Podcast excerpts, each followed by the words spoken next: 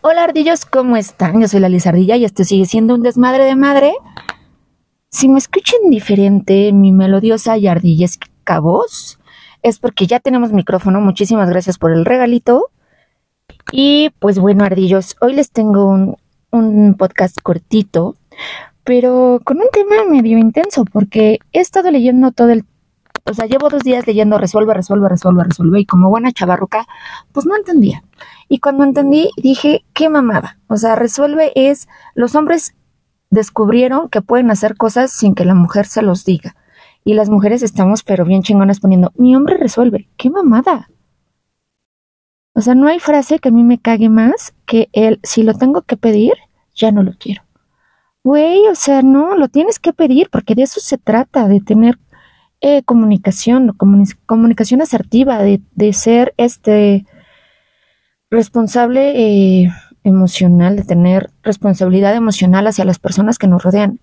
Obviamente, hay cosas muy básicas. Puedes decirle a tu pareja diez mil veces, por favor, baja la tapa del baño. Y la vez que lo haces sin que se lo digas, te emocionas, claro, porque está resolviendo algo que le pediste más de cien veces. Pero eso a decir, güey, me tienes que cumplir todos y cada uno de mis caprichos y me tienes que resolver, pues no, estamos haciendo de verdad a las nuevas generaciones demasiado inútiles. O sea, yo no me veo diciéndole a Aide, eh, tú estás para que te resuelvan, ¿eh? Y André, y tú estás para resolver. ¡Qué mamada! Si lo que más quiero en esta vida es que mis hijos sean totalmente adultos, este, autosuficientes y responsables de sí mismos, ¿por qué tengo que decirles que tienen que ser responsables además de alguien más? Que tienen que cargarse a las personas, porque hay personas que son carga.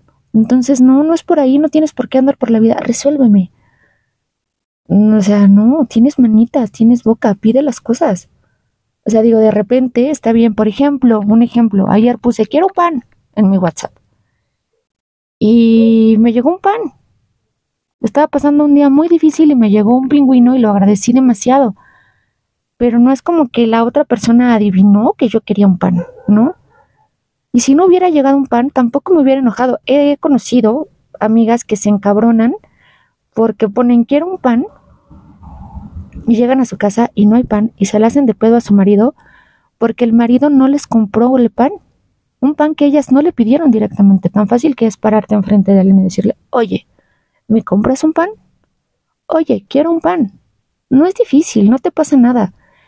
Y yo creo que la experta en parejas, yo creo que eh, la mayoría de los truenes o de los problemas cuando estás en pareja, cuando vives con alguien o cuando tienes algún tipo de contrato emocional con una persona es por eso, porque no se hablan las cosas vivimos asumiendo. Asumimos que la otra persona quiere lo mismo que nosotros. Asumimos que la otra persona ya sabe de qué va.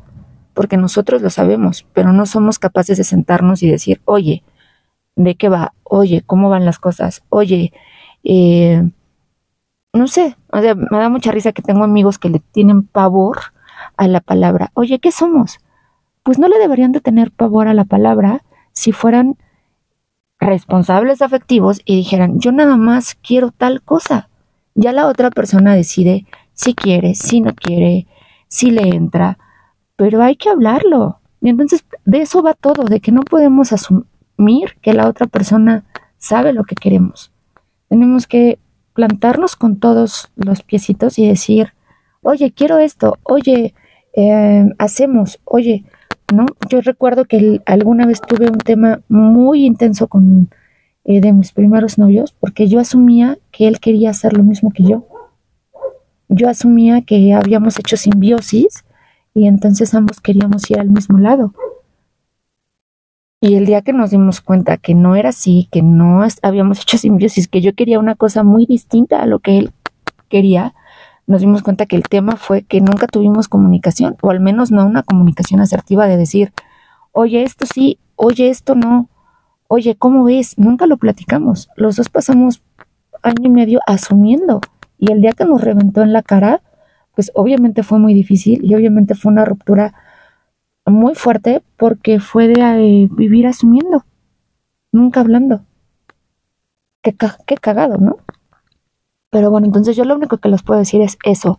No anden por la vida haciendo eh, modas tan pendejas como el resuelve, porque de por sí nuestra, nuestras nuevas generaciones son inútiles.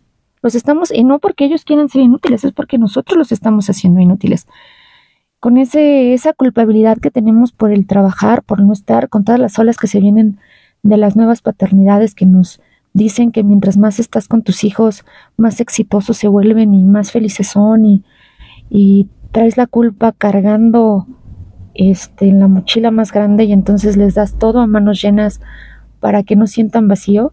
Digo, y lo digo porque en mi casa así ha sido, ¿no? O sea, siento culpa porque viajo de trabajo, llevo y les compro algo. Siento culpa porque eh, trabajo mucho, voy y les compro algo.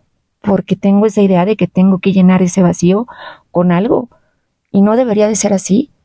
O sea, yo siento que estamos con la generación del yo necesito y los estamos haciendo este, que crean que se merecen todo en este mundo sin necesidad de batallarle poquito. O sea, todo le, y ahí vamos otra vez al resuelve, todo le queremos resolver a nuestros hijos. He visto eh, post y comentarios de mamás de mi hijo de secundaria necesita que lo pasen porque el maestro le agarró onda y no sé qué. Y ahí estamos todas diciéndole, ve a la SEP, eh, plántate con el maestro. En mis tiempos no era así. Aparte, yo no me imagino que mi hijo llegue y me diga, mamá, mi jefe quiere que me quede horas extra. Y yo vaya y le diga al jefe, señor jefe de mi hijo, mi hijo no se puede quedar, quedar horas extras porque a las ocho ya tiene que estar dormidito en su cama. Claro que no, no los estamos preparando para el mundo. Y el día que el mundo les explote en la cara, ahí sí vamos a tener de verdad eh, jóvenes demasiado frustrados porque no estamos haciendo eh, niños tolerantes a la frustración. Entonces, ahí les encargo, nadie les resuelva nada. Si hay que resolver algo, se resuelve en pareja si se está solo, se ve la manera de resolver, se pide ayuda, ayuda a los cercanos, pero no esperamos que la demás gente nos resuelva la vida. Y bueno, hasta ahí ese tema. Quiero aprovechar los dos últimos minutitos que me quedan antes de entrar al trabajo a dedicarle este podcast a todas las mujeres que me han hecho la mujer que hoy soy, porque la manera en la que hablo, en la que me dirijo, en la que quiero, en la que me maquillo, en la que me peino, en la que me visto, pues viene de mujeres fuertes. Yo vengo de dos familias eh, matriarcales, de mujeres fuertes, entronas, chingonas, que me han hecho lo que soy hoy, ¿no? Yo tengo en mi ser una Norma, una Laura, una Gaby, una Maribel, una Rocío, una Verónica, una Rebeca, y las traigo en cositas eh, que hago todos los días y a veces en la manera en la que cocino, en la manera en la que le hablo a mis hijos, en la manera en la que veo la vida y quiero dedicarle este podcast a una persona que nos dejó de una manera muy repentina y que nos dejó también em, en su legado eh, una enseñanza de, de, ser felices, de sonreír siempre, aunque te esté llevando la chingada, aunque la vida eh, no sea como tú la esperabas o la querías, sonríe, vive, vive al máximo todo, baila, canta, no importa cómo te vea la gente, Tú canta, tú baila, tú sé feliz. Busca tu felicidad en ti, sé feliz. Entonces, a ti que yo sé que me escuchabas, quiero decirte que te amo y que te voy a llevar conmigo el resto de mis días. Y pues nada, ardillos, es eso, sean felices.